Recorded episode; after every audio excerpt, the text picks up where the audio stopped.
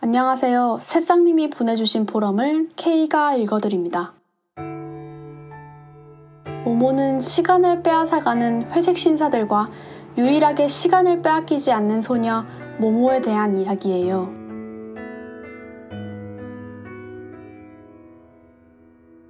저는 모모를 읽으면서 작가가 바쁘게 돌아가는 대도시의 모습을 모모라는 아이의 시선으로 표현한 모습에 공감을 많이 했던 것 같아요. 회색 신사들에게 시간을 빼앗기고 있는 사람들 모습에서 제 자신을 볼 수 있었어요. 시간은 덜 쓴다고 많아지고 더 쓴다고 없어지는 퀀티티의 개념이 아니라 내 마음속의 존재에서 같은 양의 시간이어도 한없이 길 수 있고 한없이 부족할 수도 있는 주관적인 개념으로 표현한 것이 마음에 들었어요. 그 부분에서 기도하는 게 시간을 버는 거라는 말씀도 떠올랐어요. 이 책에서는 대도시의 사람들과 원형극장의 사람들을 조금 극단적으로 비교하는 경향이 있긴 해요. 시간을 효율적으로 쓰지만 그 속에서 여유를 잃지 않는 현명함이 필요한 게 아닐까 생각했어요. 저는 모모의 등장인물을 보면서 생각했던 것들이 있었는데요. 모모같이 다른 사람의 말을 귀 기울여 들을 수 있고 그 말 속의 마음을 들여다볼 수 있는 여유가 있는 사람. 그래서 스스로 문제의 답을 찾도록 도와주는 사람이 되고 싶다는 생각을 했어요.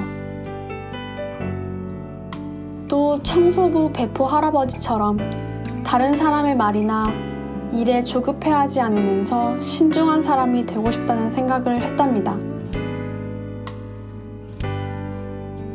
저는 앞서 말한 모모의 역할을 Remnant Voice가 할 수 있지 않을까 하고 생각해 봅니다.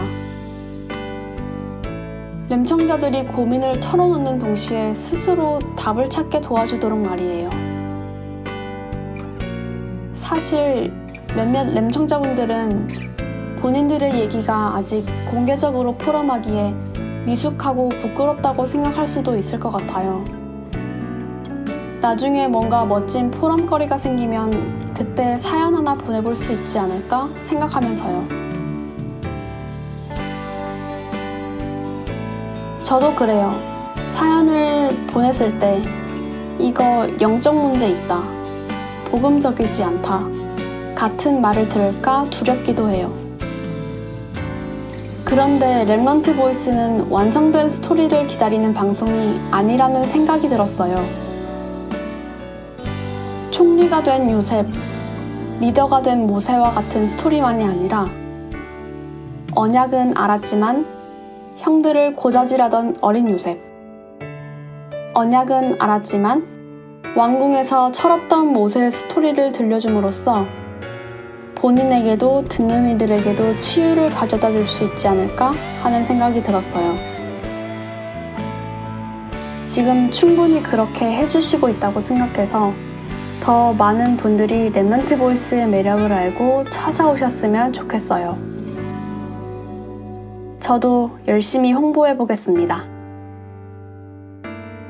여러분은 지금 세상의 틀을 바꾸는 작은 소리, 랩런트 보이스와 함께 영혼과 마음의 양식 도토리를 함께 하셨습니다.